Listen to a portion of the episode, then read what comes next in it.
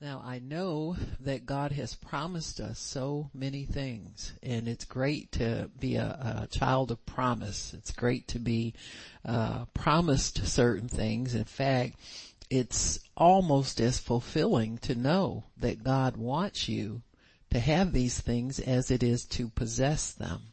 But I think there's a place where possession uh, begins to um, command a different type of living, a different lifestyle.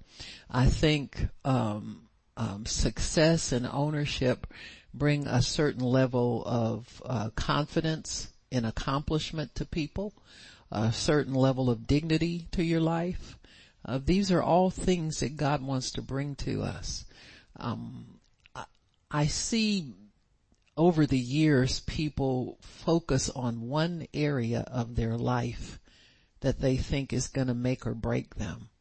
And I see over the years I've come to understand how, um, I guess you can say how, how fruitless that way of living is and that way of thinking is. I know many times when you come to Christ it's because of a certain thing that you need in your life or uh, sometimes we'll put pin our hopes of of um, happiness on certain events happening or certain prayers being answered. That's why, you know, there's so many people who are kind of frustrated in their walk with God because it's really based on things. It's so easy to slip over into the realm of happiness equating to things of success equating to things. But God wants us to be um, developed in our spirit man as well as to possess certain things in life or or to uh, accomplish certain levels of of um, uniqueness uh, in our lives. And all of these things are ordained for us by God. He has a plan for everybody's life. And I think as we understand what he's doing uh, we find that life really isn't about the acquiring of things. It's really not about how much we have, when we bought something, how we bought it, and you know, how much stuff we have and, and all of that. I was ministering in Cleveland and God began to quicken to me how your heart will draw certain things to you. Things you desire will come to you almost automatically without much effort and prayer. Uh, your heart will not, um, it won't lie to you. And, and how you can judge what people desire by what's in their surroundings. Uh, what things do they treasure? Where your treasure is, that's where your heart is also. But I was giving the example, I, I thought to myself, I said, boy, if it's one thing I've got, it's stuff. You know? And I grew up uh, in poverty and lack, and and you know having parents that didn't uh, quite know how to provide for their children, and and didn't know how to uh, weather the storms of life very successfully, and there was a lot of frustration and um, and disappointment and uh, and um, uh, you know just just a lot of uh, discouragement surrounding things. And so it was in my heart uh, to not suffer lack any longer. I mean, that's just something I grew up with. Uh, when you have lack, you don't like it. Uh, you know, people who, who make glib statements like, oh, money isn't everything. Well, you know, there's not a whole lot you can get without it. Now it's necessary. So you gotta make room for that in your life. Not that it's gonna run your life, but you have to be wise and sound in your thinking about certain things. And I, I can remember, uh, when I was younger, I liked to cook.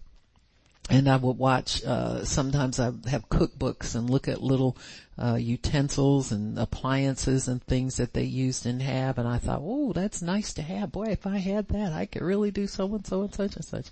And so today, uh, I was telling somebody, I said, I spend very little money on, on materials for a kitchen. I said, but I got kitchens full of stuff, not just mine at home, but one here, one in Cleveland. We got more utensils and appliances than we'll use it. Like, well see, and I don't spend money. I don't pray for them, but it's in my heart as a love and a desire and see the things that you love will come to you folks. So always cultivate a love of things that God approves of and he, you get them without any effort. I said to myself, I'm always trying to give them away to some of y'all non-cooking, non in the kitchen folk or in the fast food generation. I mean, come on now, I'm stuck with this stuff. Can't even bless somebody with it. And they don't want it. It's not in their hearts. You got me? And so everybody tried to make it to get a, uh, what do you call them, a gift card at McDonald's. And I'm gonna go to drive through. I just cringed. I said, oh my gosh, your, your car is not a dining room. You know, excuse me, I want to offend nobody, but in case you didn't know, it ain't the dining room. So, you know, that kind of stuff. So whatever. Um, but, but you know what I'm saying what's in your heart, what you love and what you desire sometimes doesn't change from, from childhood to adulthood. It's always there. It's like I look at these shows like, um, one of, I like the American Pickers show because it always intrigues me how people can find all these unique things that they have and and uh, these guys that that go and and try to collect from them they'll they'll try to purchase from people who are collectors. And they'll they'll get to a place where uh oh the the picking was okay there. Well I got one thing or I got this or but they're always looking for like the motherlode, like the place, a picker's delight, you know, where there's lots of stuff. And I notice comments they'll make about people who do the collecting. Oh, you've got a good eye, which means that you have an eye for value, things that will last throughout the ages, things that don't wear out easily, you know, that kind of, they value what they see in other people that's just like them. And so I'm always in, intrigued that people can stay faithful. Like, you know, you might want to collect things for a season and then you quit because it's not popular anymore or whatever, whatever. But then there are some people that have what they call that eye for things and they value them. And they draw those things to themselves and they'll put forth lots of money into those collections and, and so forth and so on.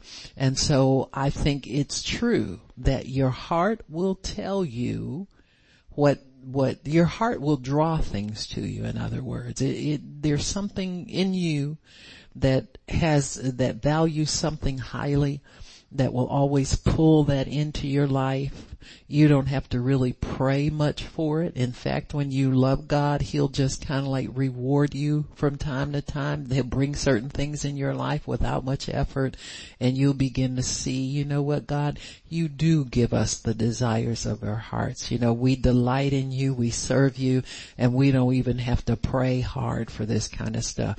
Just live a life of worship and submission to God and those things will come into your life. I'm a witness. Amen. So there are some things that, that we have to understand and then there are some things that you'll have to you know, put some prayer effort into. I'm not saying don't pray. But you, but you know what? That frees you up to pray for other things, for other people, for other needs, the things that are on God's heart. And so it's, it's a good thing to understand these things about, uh, about your heart and what it'll draw to you and how the things that are in your heart, uh, you, it won't lie to you. Your heart, uh, your life is a reflection of the things that you love where your heart is, that's where your treasure is also. You know, people who are interested in, um, music and things like that, you know, they'll, they'll invest in, in instruments, music lessons, voice lessons, all of those things that perfect that love that they have or perfect that gift or perfect that craft. And so we have to know that your heart is, is like that. So we're talking about the Bible way to ownership, prosperity and success. And really the desire for mastery, success, accomplishment is in everybody's heart. Like nobody, uh, gets up desiring to fail Uh, that's called depression. You got me? And they usually treat you for that because that ain't normal. And so we understand that in the normal human being there is a desire for prosperity, for ownership, and for success. Stewardship leads to ownership in God's kingdom. You have to know that. You don't come here owning anything. You come here with a desire and God will bless you with stewardship. In Genesis 126, we see where that started. God said, let us make man in our image. Now God is a steward. Amen. He's a steward to himself. In fact, he takes care of things for his own sake. They call him God because he is God. He takes care of things himself. And he says, after our likeness, our image and our likeness to be made like us, to be made similar to us, and let them have dominions. It was always in God's mind to create the male and female. The female was not an afterthought, you know, somebody to keep the man company because he was lonely. That was part of it. But it was God's intention to make them male and female from the beginning. Now why did he not make them both at the same time? He's leaving. The devil is a liar. Amen. Why didn't he make them male and female at the same time? Why didn't he create both of them at the same time?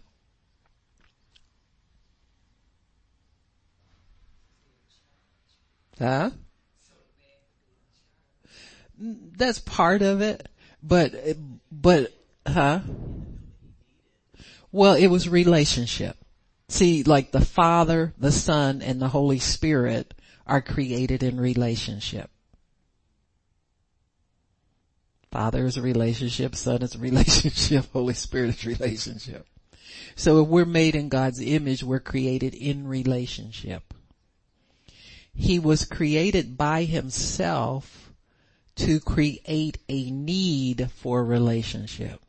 So see, if we're made in God's image, we know, now we know that the son sprang forth from the father. The father generated everything, but they are co-equally God.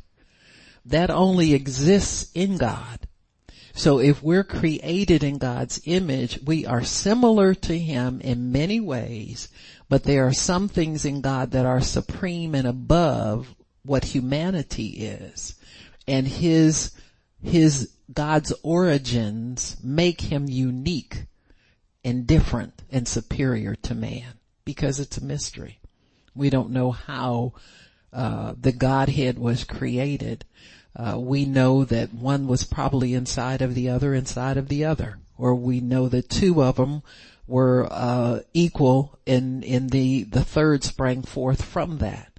So we're not real sure how that is, but we know that there were three of them from the beginning and they are, are created in relationship. Well, it's the same thing with the man and the woman. It was necessary for the man to exist alone so that there would be room in his life for the woman. So when you're born in relationship, you're born for relationship and relationship tends to complete people. Everybody. Everybody needs love. Everybody looks for love. Everybody wants companionship. That was established by Adam. So he was, was created in God's image and really the man being alone was the only thing in the garden that was not good. So God had to fix it and make it good. And when he created the woman, Adam said, yeah, that's good. I said, you all right, God. Yes, that's just what I wanted. Somebody just like me. And so forth and so on. And, and so that made, um, him complete when when the woman was was formed and, and he was able to relate to somebody who was created just like him. And so it's a good thing, amen, when God thinks of everything. That's why the Bible says that no man hates his own flesh. Uh, you know, a man who will say he hates his wife, he really hates himself and just pray for him, he'll get over it. You got me?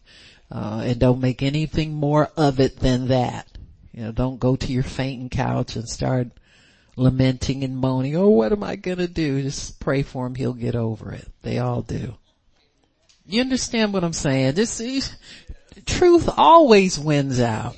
That nonsense is nothing but a lie. You got me? Free yourself up from the devil's lies and fears and he ain't going nowhere. Nobody want him but you. On your good days, let me put it that way. So stop it. Stop it. We're scaring all the single people.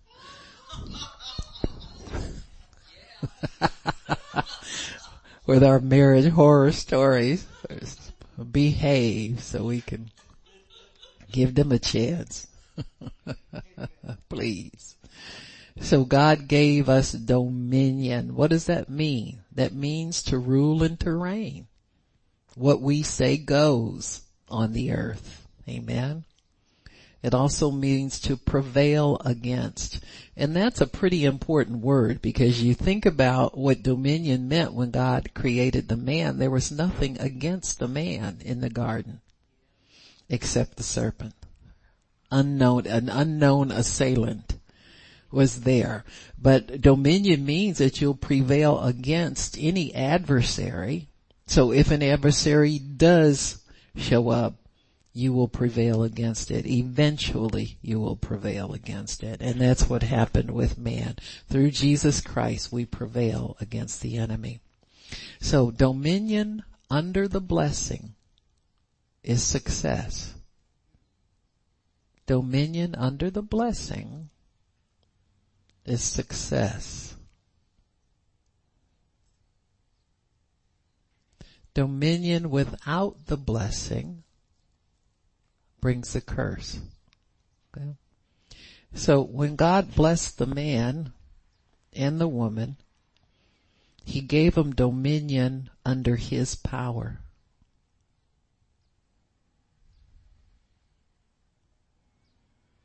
So the blessing came in, let me see, where did I put that? Told him be fruitful and multiply, replenish the earth and subdue it. Let me see. Genesis 126, is that what I did?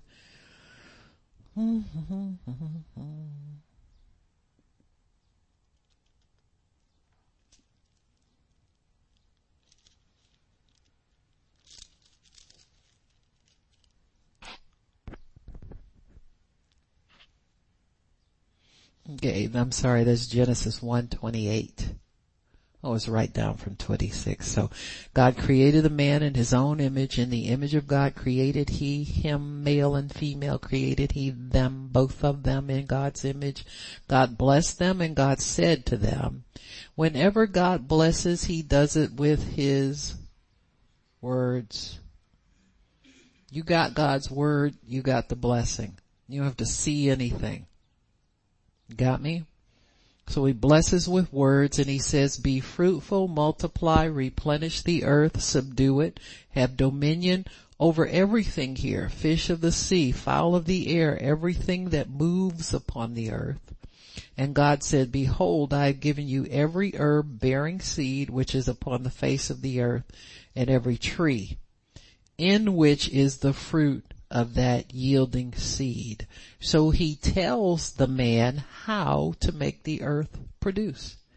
He said, if you run out of fruit, the seed for the next crop is already in that fruit that you're eating. So don't eat the seed. Don't eat the seed. And he says, and, and if you, if you do it that way, you'll always have plenty he says, uh, and, and it, it, every fruit, every tree, it will be to you for meat.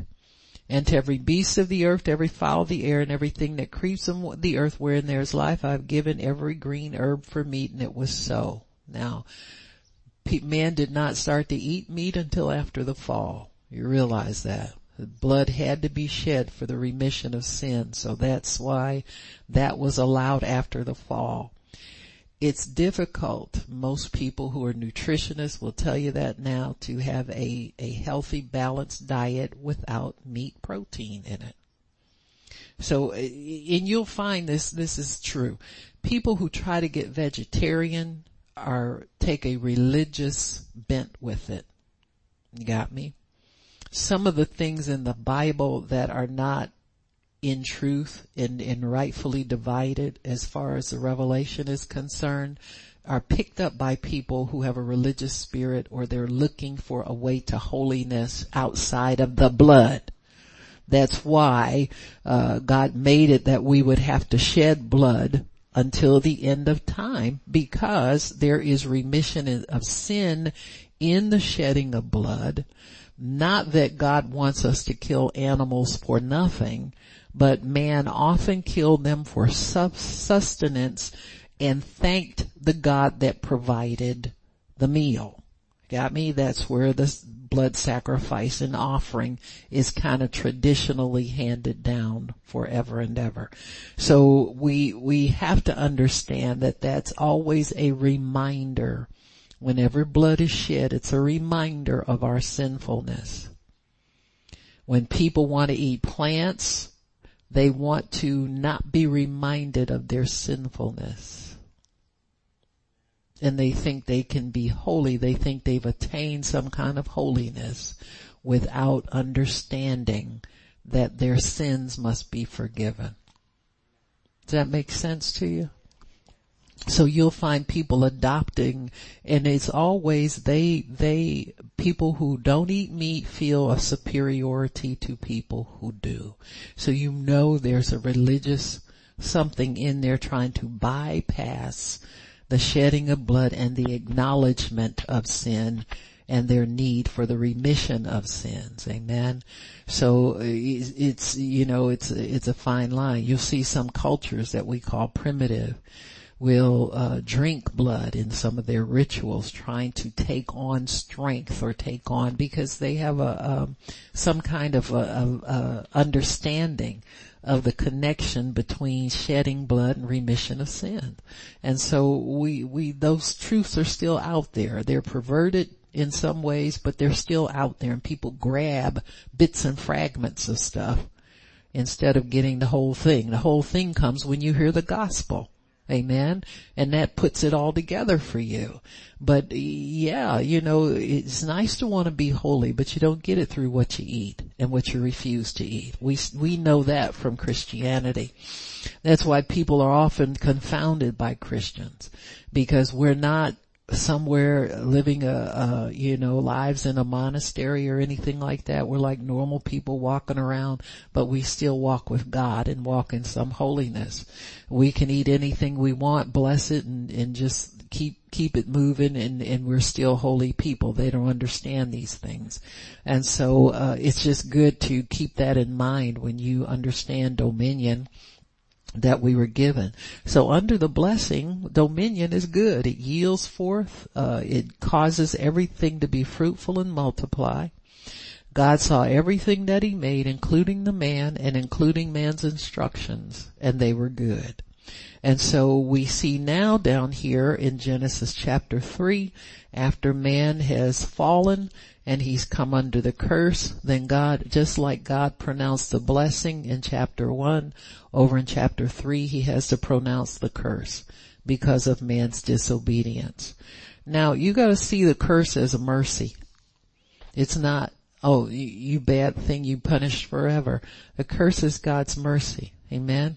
When, when the man was put out of the garden, the Bible says if he had stayed in there, he would eat of the tree of life. So if you eat of the tree of life in a sinful condition, what happens to you? You just renew your sinfulness every time. So uh, instead of renewing sinfulness by eating of the tree of life and staying in a sinful state forever, God shut the door to the tree of life and had angels guard it from every which way that man would try to enter in again. Amen. And so the blood had to introduce a new and living way into life again. Amen. So that was locked out temporarily. He was locked out until a price could be paid for his sin. He could repent of his sin and then enter into the life of God eternally. So in Genesis 3 in chapter, uh, I'm sorry, verse 16, he's, uh, God pronounces the curse, uh, um, in 14 he starts with the serpent. Because you have done this, you're cursed above all cattle and every beast of the field. Upon your belly you shall go and eat dust all the days of your life, and I will put enmity between you and the woman, between your seed and her seed, and it shall bruise your head and you shall bruise his heel. So there would be damage to the seed of the woman. Man, uh, Jesus was crucified, so that's bruising his heel. Amen. Didn't get his head, he didn't get anything else, but he bruised his heel.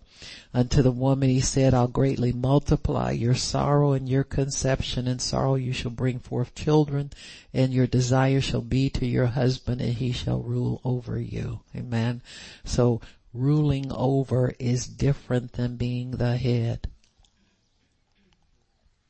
Okay. Ruling over the wife is a curse. Got me? And see, a lot of people don't understand the difference. That's why we got people rebelling against submission teaching and the word submission rankles people and they get upset about it. People in the world make fun of us because of that word that we try to honor, but your, your, um, husband is not supposed to rule over you.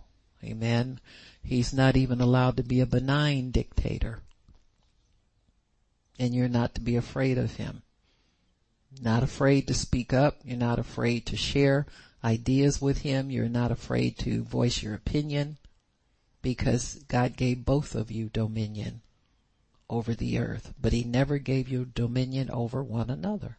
So you submit to one another in the fear of the Lord. You do it as unto the Lord. God, I'm, I'm gonna let this go right now because I'm trusting that you'll speak to my husband so we don't both fall off a cliff. You know, that's, that's usually what the fear is when you submit to somebody is that their judgment is not correct. But if God told you to do it, he can provide safeguards for you.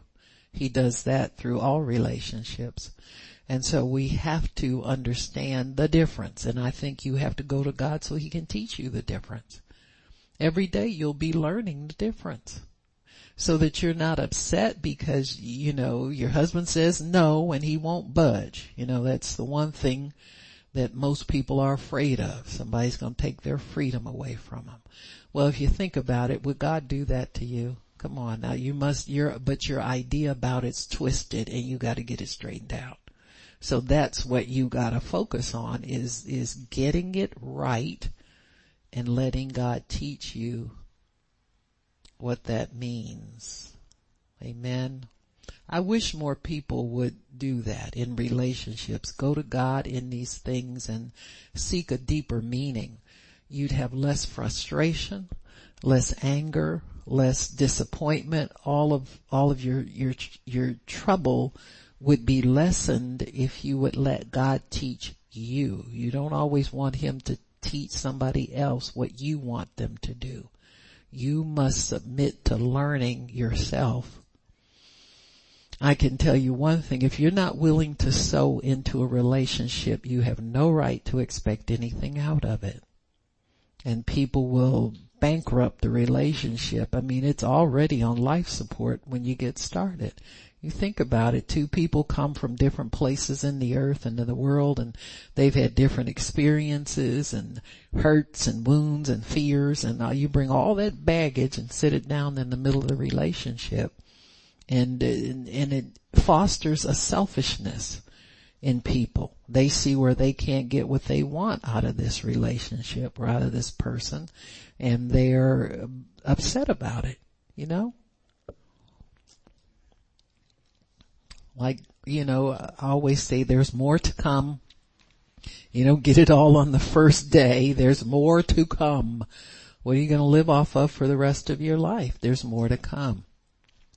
Don't feel sorry for people if they don't obey God's rules. You got somebody that has a bad temper and is impatient and all that. Don't coddle that stuff. You bring that before the Lord. You know, God, this isn't uh, conducive to harmony in our household. You know, I don't like this person uh, to do things like that. You know, I forgive them, but I'm expecting you to help them to see your way of doing things and help me to see your way of doing things. Got me? As long as you're willing to forgive, you've got a chance you get adamant and just want what you want and don't want to forgive, you're, you're, you know, you're not going to get much that way. So we all got to do things God's way. Amen. So every person desires a blessing for this reason. For the fact that the curse, when the curse comes with dominion, you get stuck with uh, property you can't manage, a home you can't fix and, and keep properly. All of that stuff comes with the curse.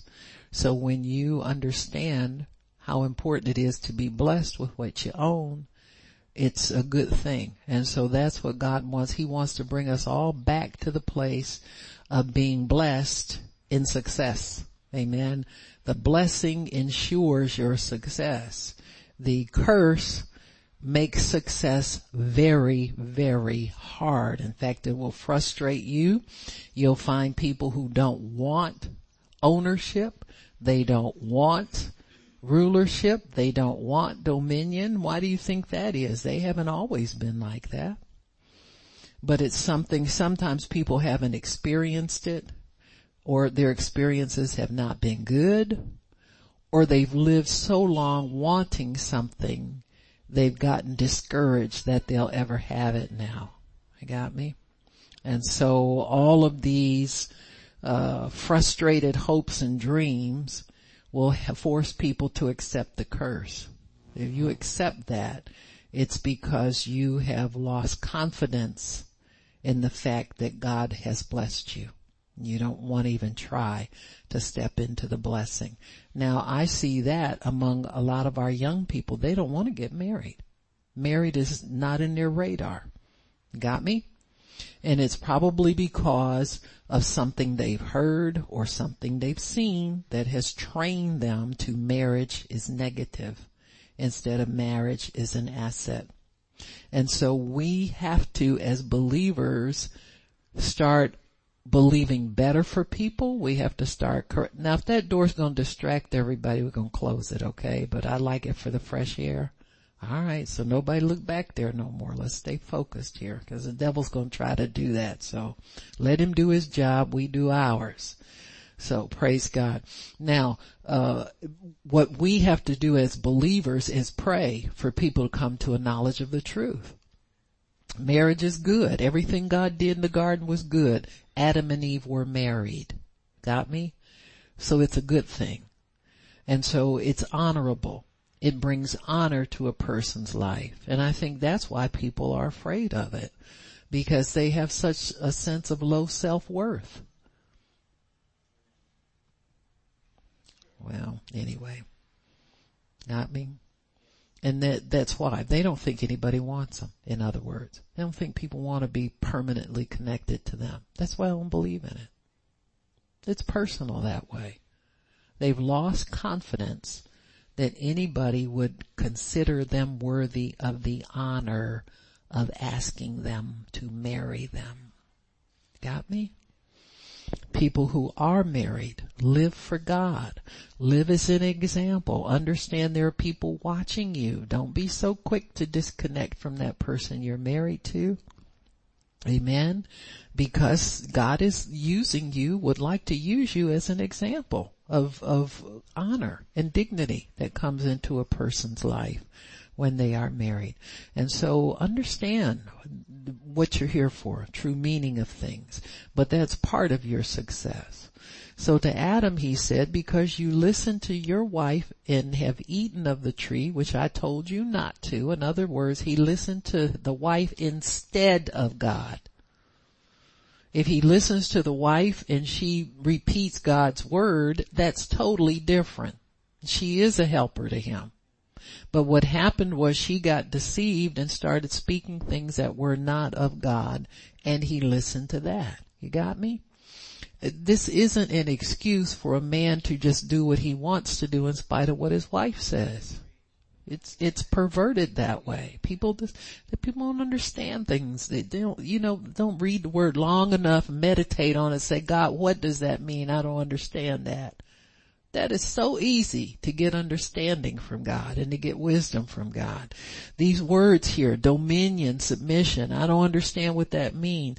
It means just help me to understand that. That's all you need to do and apply yourself to learning and learning how to function in your role. Just stay in your lane. Take care of your role. You'll be fine. So he says here, he said, cursed is the ground for your sake. So then dominion becomes hard. Subduing becomes hard. That's why when people do get a blessing sometimes, they let it drive them nuts because they've had such a hard time trying to get it. You dig me? Now that's not true of kingdom people. That's not true of the saints. It's not hard to get blessed in God when you start using your faith.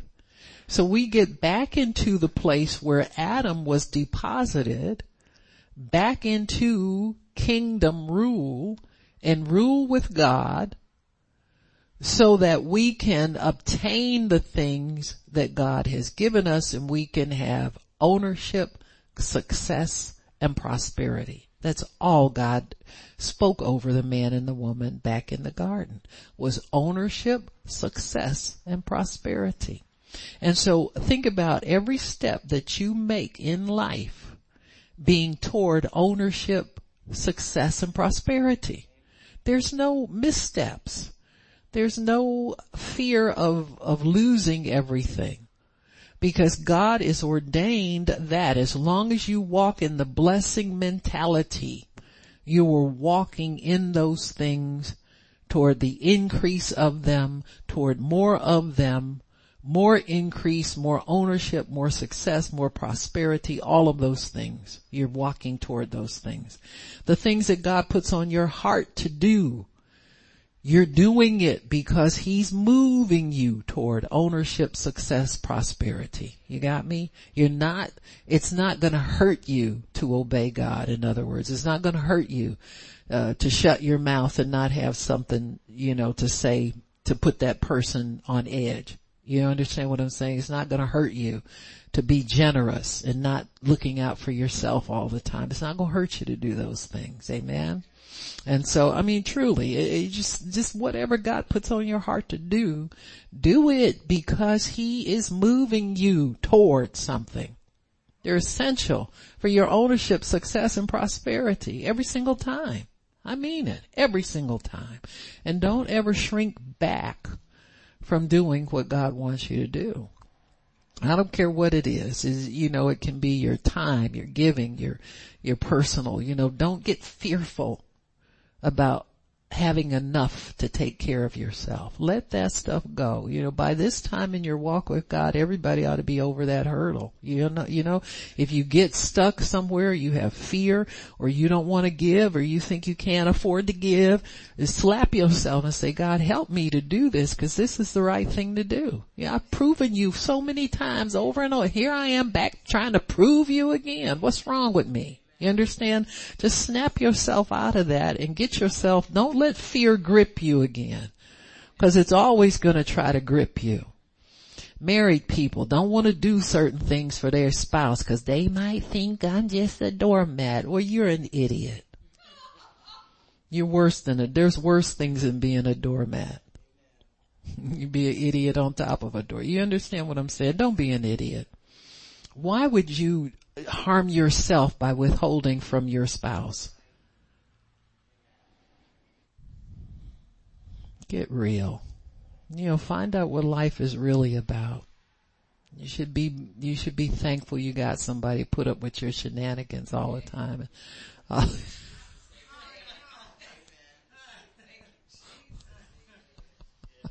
I would name some things, but y'all know what I'm talking about, right? Crazy. So anyway, let's, let's just be real here, folks. Treat, treat your spouse like you would your own body. Care for it, love it, take care of it because you are one. Amen. Why hurt yourself? So he says here, the ground is going to be against you. So this earth is against man and his dominion. It's going to fight you to produce for you. You lose a job. You, you, you know, you go without for a season or you get laid off or you get a demotion or you get, place goes out of business, all that kind of stuff. It's against you out here. But God will bring back kingdom rule into your life and you're blessed again. Amen. The curse, if it falls, really believers are never cursed they can have temporary interruptions in the blessing. Don't ever tell yourself you're cursed because that's not true. You start saying that and the devil will start doing it. You know, I see people say, well, we gotta break generational curses. They're broken already. If you got confidence in the blood of Jesus, just renew your mind to the fact that you're saved. Renew your mind to the fact that this is true. You know, it's, it's nonsense, a lot of this stuff. You know, they come up with some kind of intellectual teaching and everybody grabs onto that instead of grabbing onto the word. You can grab the word while you're grabbing all this and, and then, yeah, this is, and you got this in your background. Yes, so do you. But I've also got God in my future. You understand what I'm saying? We can all live in our past or we can live in our present and our future and go on. There's too much to know about the goodness of God for you to focus your time on what happened in your past. So let's just let that go. Amen. You know, you can reaffirm your, the breaking of the curse. You know, we do that all the time and, and just remind the devil, the curse over this person's life is broken. I break your power to, to remind this person that anything's wrong with them in the name of Jesus and go on in, in your present and your future. You know, people, oh, when I was little, this happened and that happened. I just can't do no better. Really? Who told you that? Huh? Who told you that? People don't understand forgiveness. I forgive myself. No, cause no you didn't because you still think it's gonna, it has an effect on you. When you forgive yourself, that your past has no effect on you folks. I mean true forgiveness, Bible forgiveness. And if you've never experienced it, you ask God to give you that experience. God, show me how forgiveness is real. People tell me I shouldn't think like this now because I'm saved. I shouldn't be living like this now because I'm saved. Help me to get there. Instead of pretending and then going on miserable. You got me? Religion. So we gotta stop that and we gotta get over into the real. So God wants you to live in the reality of the blessing. Amen. So he says, in the sweat of your face you'll eat bread until you return to the ground, for out of it you were taken, for dust you are and dust you shall return. And so Adam and Eve then were covered temporarily until God can bring the true atonement into man's life. And the generations of man have been struggling against the curse ever since. When people become millionaires and billionaires. They stand out to everybody else. Why? Not cause we want, we jealous and we want, but that's rare. You realize how rare it is to subdue the earth to that degree where you can amass extra? Most of us are living just from paycheck to paycheck and a little savings. You know what I'm saying? Hoping it'll last as long as we do. But to, to subdue the earth and overcome to that degree is a rare thing. And rarer still to hold on to it for your seed and your seed seed for many generations. But I tell you one thing that you can have and that's salvation from generation to generation to generation. Amen. So lay up your treasure in heaven. You don't have to have everything you want down here on earth. You can be comfortable. You can be blessed. You can have a good time. But keep your balance right. Make sure heaven comes first in your thoughts and in everything that you do. Make heaven your first concern and make getting to heaven and taking as many as you can with you. Make those things your first concern. Every person desires the blessing to be fruitful. Let everything that you do prosper. Never have failure in your life. Everybody wants that. So nobody per- pursues failure, but we all know failure is a possibility.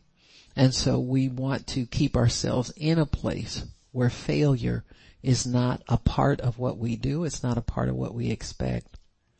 We fear failure and doubt that God will prosper us or give us what we ask. Your carnal man will do that for you. You don't even have to conjure that up. Every time you think about something, so the thought will come to you, but, see that but is the fear of failure speaking. Man. What you do with that is don't entertain it. Consider it not. Say, God, if you put this into my life, you put this on my heart to desire, I believe you're going to bring it to pass. Now show me. Show me what to do. And you get in the word and you start increasing your time relating to God. Be diligent about pursuing the things that God wants you to pursue. And He will, He will give you ownership. He will give you dominion, prosperity and success. Amen. What we have to ask us ourselves, is anything too hard for God? When you're up against the fear of failure, is anything too hard for God? That's your question when that thing pops up. And see, you'll feel ashamed of yourself for thinking you might fail. Because the answer of course is no. Your spirit man says no, nothing's too hard for God. Nothing he promises us is too hard for him to accomplish. Oh, but see, you don't know. We're not talking about you bringing it to pass. Can you get yourself out of the picture, please? All you people that like to take a selfie every day and post it on Facebook and I said if they could just get themselves out of the picture, they'd realize how great God is. Listen, I preach to my Facebook friends. I don't know what you do, but I like, oh boy, here we go, another selfie. Get yourself out the picture. Huh? Consider not. Just consider how great your God is and the things he's going to do for you. Amen. So nothing's too hard for him if you consider only him. Don't consider your lack of experience or your little faith or it didn't happen the rest. Now it hadn't happened yet. Now I don't believe it's going to happen. Consider not yourself. Consider what he told you. It takes discipline because our minds can run at 50 miles an hour with negative things. Amen. Let it run fast with the things of God. Well, I don't know much word. Well, now we can fix that. Open your Bible. Sometimes we stagger in unbelief, but strong faith will, will shake that off and say, nope, I'm not gonna consider failure. I'm only gonna consider what God has told me. Amen. What has God told me we're to do? How do we show our faith in God? Is through daily obedience to His voice and His call having His Word to guide us and develop the principles for living. Once you develop principles for living and start to apply them consistently, it's easier for your faith to work. Faith works through principles. There are certain things you do, certain things you don't do certain things you allow your mind to engage in and certain things you just cut off before it gets going too far. And so this, it's a discipline. Christianity really is a discipline and a way of life.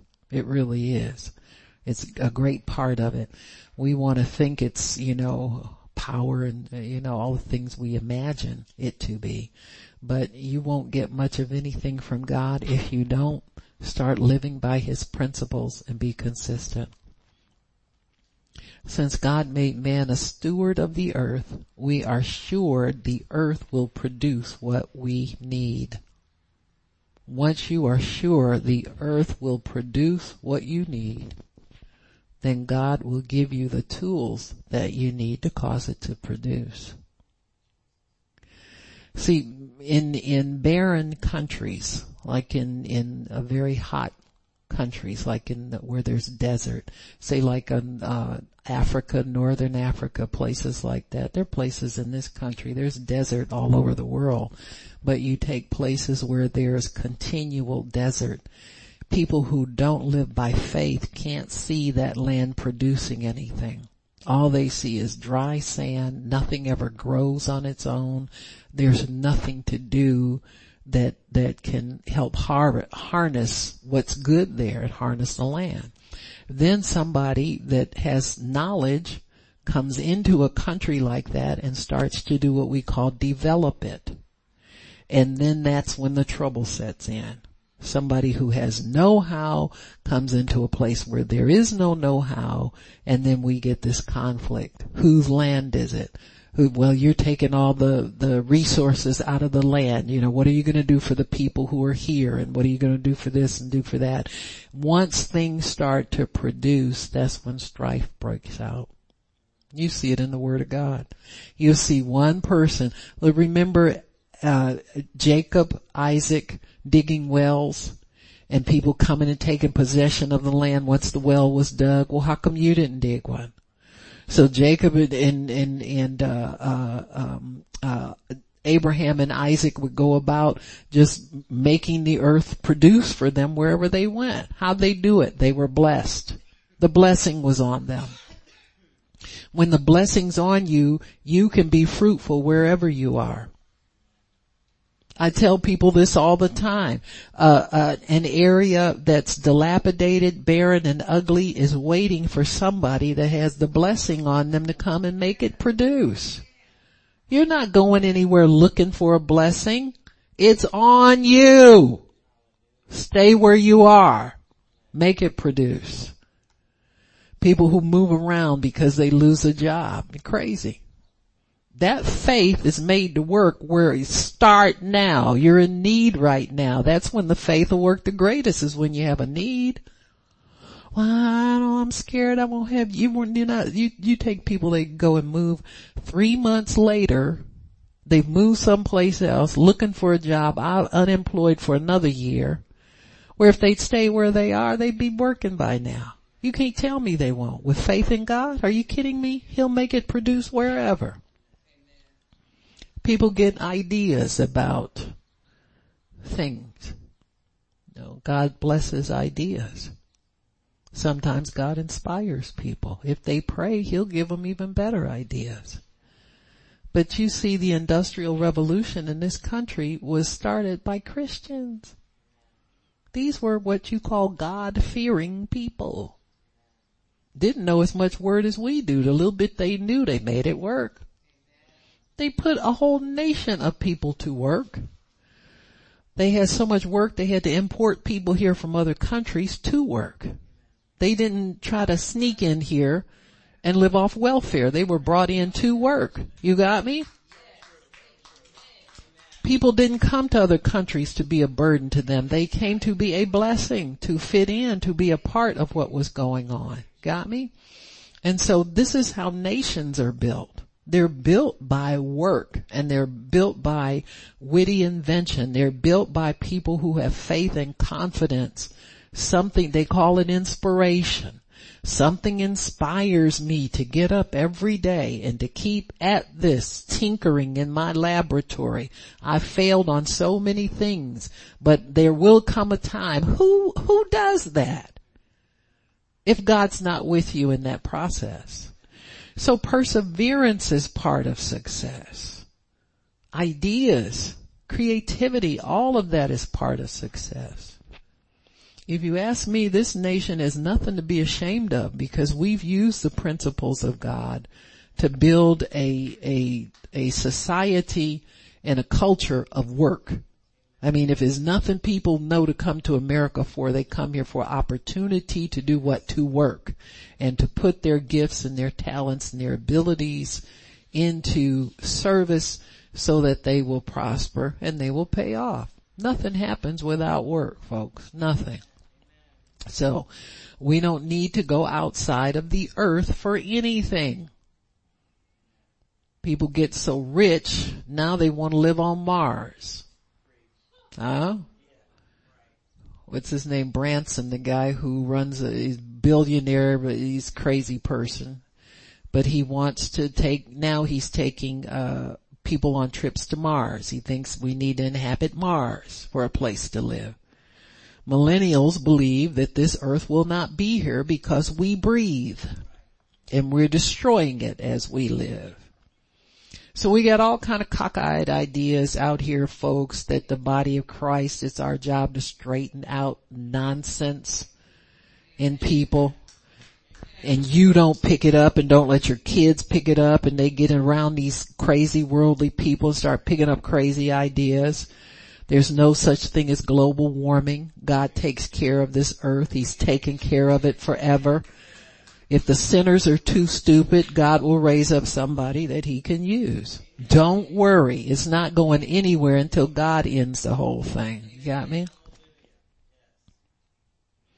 Everybody has an idea that they're talking about, but they're disconnected from the principles of God and from the knowledge of God's plan for this earth. You'll never get anywhere planning for the future without God making that plan for you. You can do all the thinking you want to, but you're not going to get anywhere. Whatever success happens in this life is a direct result of obedience to God and His Word. Man. Sinners can work principles. They do it all the time. They can work principles and prosper. Only problem is they got the curse facing them at any time.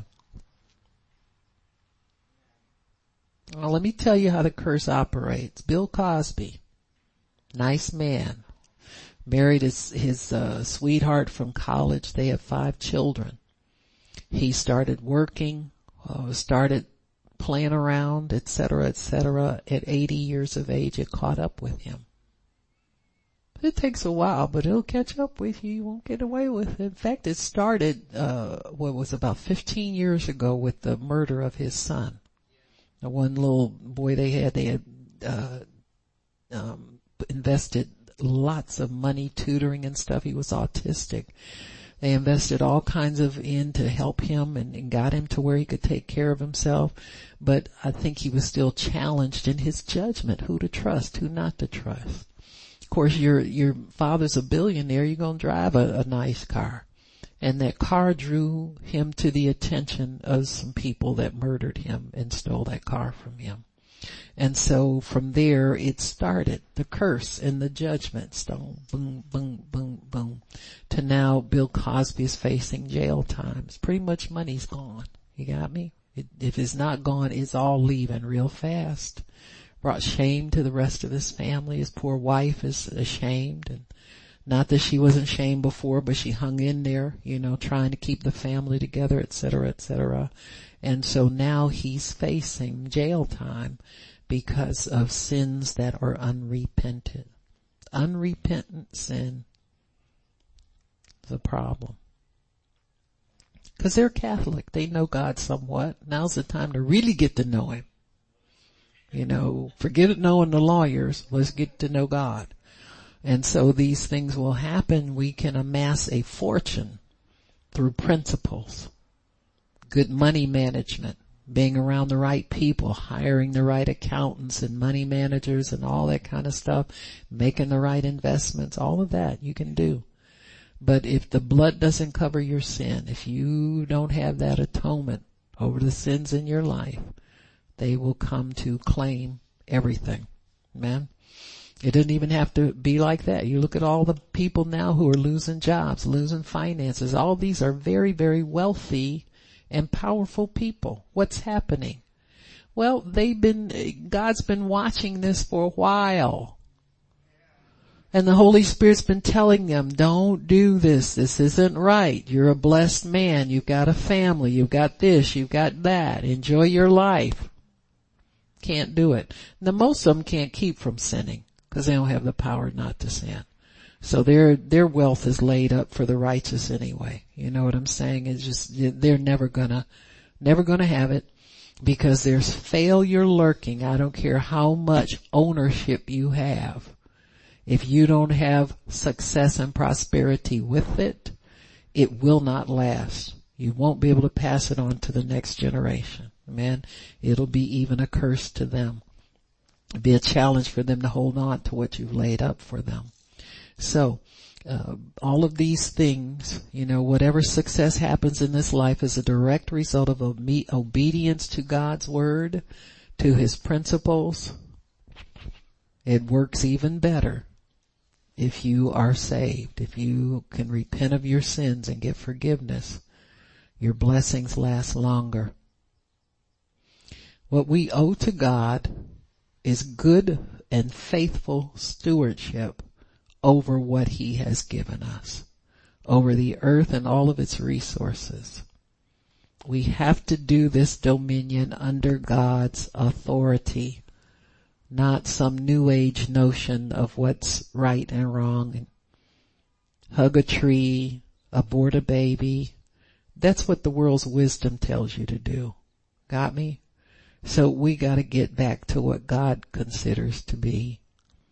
Now everybody's upset because the uh, reproductive rate in this country has fallen below replacement value which means that we're not even replacing the people who die. Got me? So now everybody's panicked. Oh, what do we do? Hmm? Christians have been telling you for decades now, ever since Roe versus Wade was enacted. So you've been, you've known the answer all along. We still ask what to do. Know the answer, but still ask. It's called blindness. So what does it mean to be a steward, man? A steward really is an overseer. A steward realizes he does not own anything. Naked you came into this world. Naked you will go out. You don't own anything. So you're a steward. Now when we talk about ownership, we mean ownership as far as a temporal realm is concerned. You can get ownership of things in this life and as far as this world is concerned. So for instance, if we're talking about property, God will give you ownership of property and you can pass that on to whomever you want to pass it on to. You could have stuff for generations. So that's what we're talking about, getting ownership as far as the temporal realm is concerned, but you know you don't really own anything to take it with you. It also means a treasurer so when God gives you stewardship, you're in charge of managing the finances over certain things. It also means to be a governor or responsible person. You need to understand that responsibility also implies accountability. So you can't be in charge of anything without being accountable for it. For instance, if you uh, have a, a fire in your home, the city will make you get it fixed up. They're not going to let you leave a damaged property there. They'll cite you with violations. They'll come in and say, well, what's wrong? Well, I had a fire. Poor me. Poor you. You better get it fixed up. Huh? Then they start slapping you with fines and violations. You know, your uh, plumbing's not working, your electric, or they'll condemn it. And then the, the bank will say, well, you still owe money on it. You gotta pay for it. So you can't escape accountability. You got me? We all gotta be accountable. I mean, we all like to own the biggest house on the block and take pride in what we have, but it comes with responsibility. So you all know that. Some people have a renter's mentality and God's trying to give us ownership. Renters don't want to be responsible. I know I've had investment property before. Yeah, I've had renters. Now, when are you gonna do this? When are you gonna do that? When you gonna, they want you to do everything. They just come in and live there. hmm Until they understand how to be responsible, they won't own much. Got me? They may want to, but they're not going to. You want to all you want to, but you have to prove responsibility as a steward before God will give you ownership. Man. He says, uh, he wants people to be faithful. Amen. That's, that's one of the assets that will cause you to increase in God is faithfulness. Mm-hmm. What does that mean? That means that you are one who will build up and support. A faithful person will build up and support that which they're a part of. When you're faithful, that means that you've taken responsibility for something or you've taken stewardship and then you, in, in, in that stewardship, you decide to build up and support it. You don't steal from your employer. You don't take things because they're not nailed down. You support and you build up. It also means to parent, P-A-R-E-N-T, or to nurse.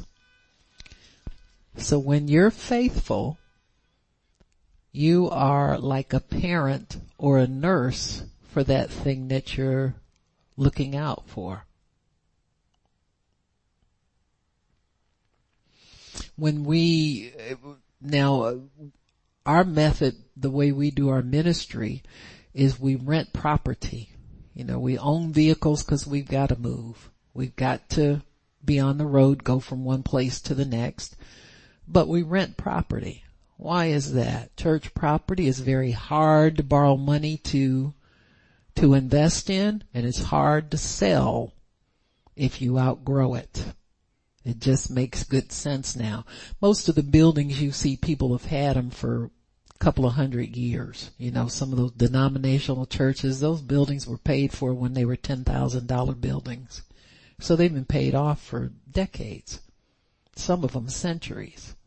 And so it's like free property to them. They just find people to go in and start a fellowship and you're on your way.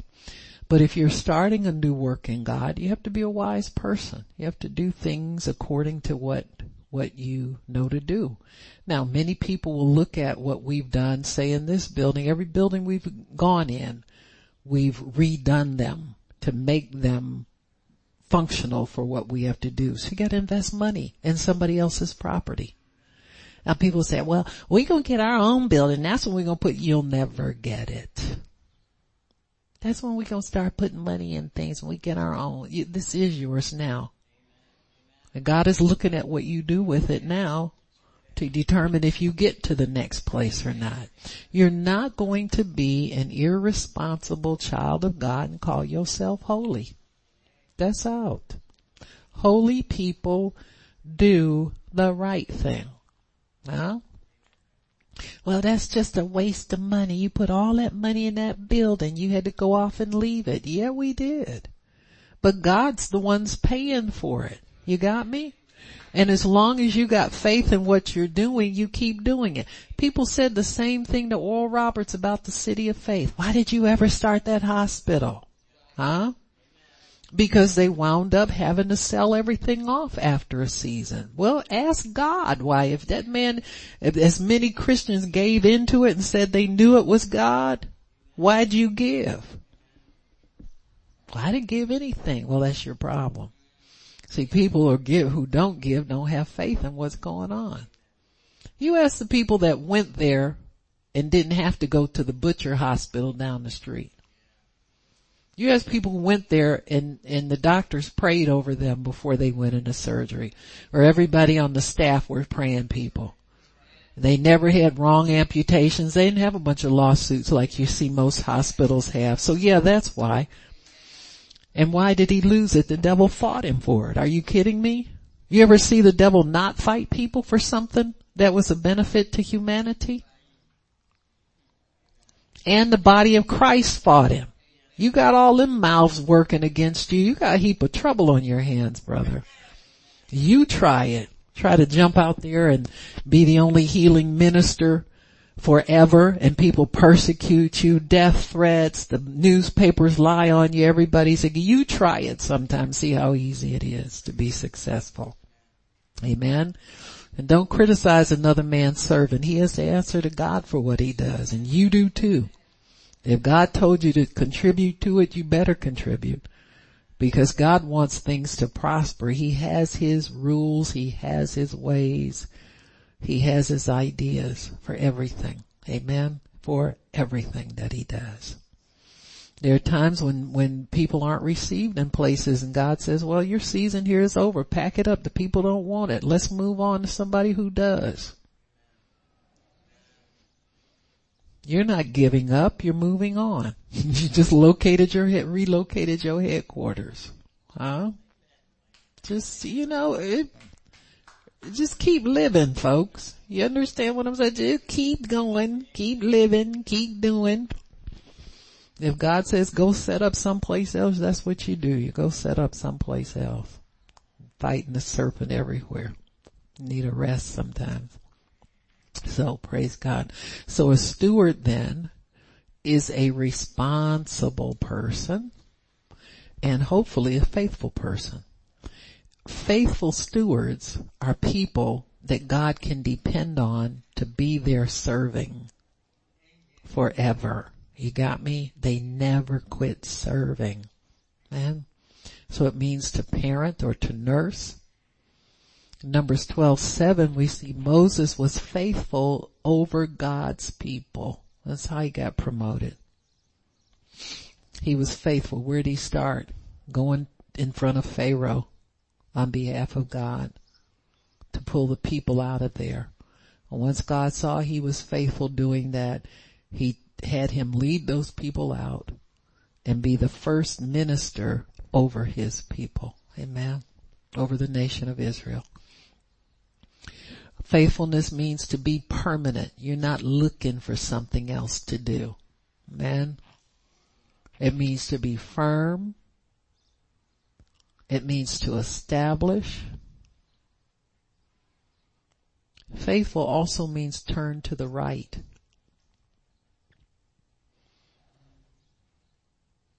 The right hand was always thought to be the hand of truth, strength, and power. When it says Jesus sits at the right hand of the Father, that is the position of strength, truth, and power. Left hand is thought to be sinister, devious, got me? And undesirable. So to go to the left means to go to the way of sin, the wrong way. The, the, uh, uh, the Latin word for left is sinister. It means sinister or dark. Amen? The, the Latin word for right is dexter. The word dexterous comes from that. Amen. To, that means to be uh, skillful and handy. So the right hand was always thought to be skillful and handy, left hand thought to be sinister. And you'll see curses on left-handed people throughout history. They sometimes were banished from the different societies and tribes that they lived in. Except for Christian nations, you know, we don't do that, but it was thought to be something undesirable. Pickpockets were left-handed or ambidextrous, means they can work equally with both hands. So, amen.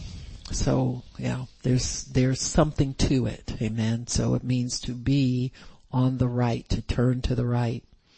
Uh, faithfulness also means to continue very long, a very long continuance means to establish things in a firm way and to leave nothing out. Faithful people do not cut corners in their assignment in God. Looking for the easy way out. I always tell you if you want to be faithful, do what God commands first. I've learned. I've learned to obey that thing in my heart that says get up and do it now and don't put it off. See, if you confuse that with what you did to your parents when they told you get up and sweep the floor, you'll, you'll get beaten with many stripes. You got me? Almighty God will teach you not to put his stuff because if you put it off long enough, he won't even try to help you do it. The grace won't be there to get it accomplished because he's trying to teach you truth.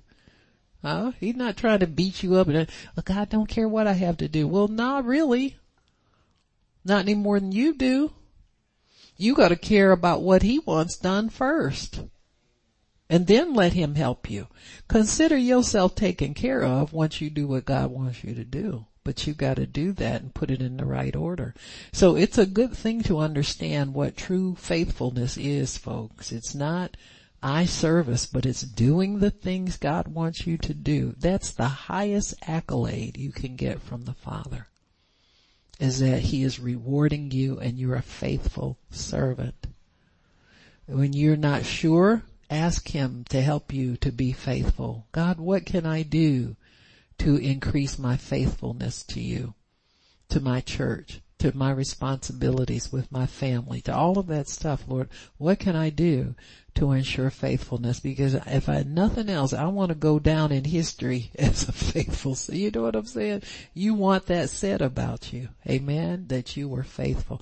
Why don't we stop? Father, we thank you for allowing us opportunity to hear your word, to know your word, to increase in you, Father. Thank you, Lord. These truths are time honored. We can never get beyond the truth of your word, Father, and we thank you for that.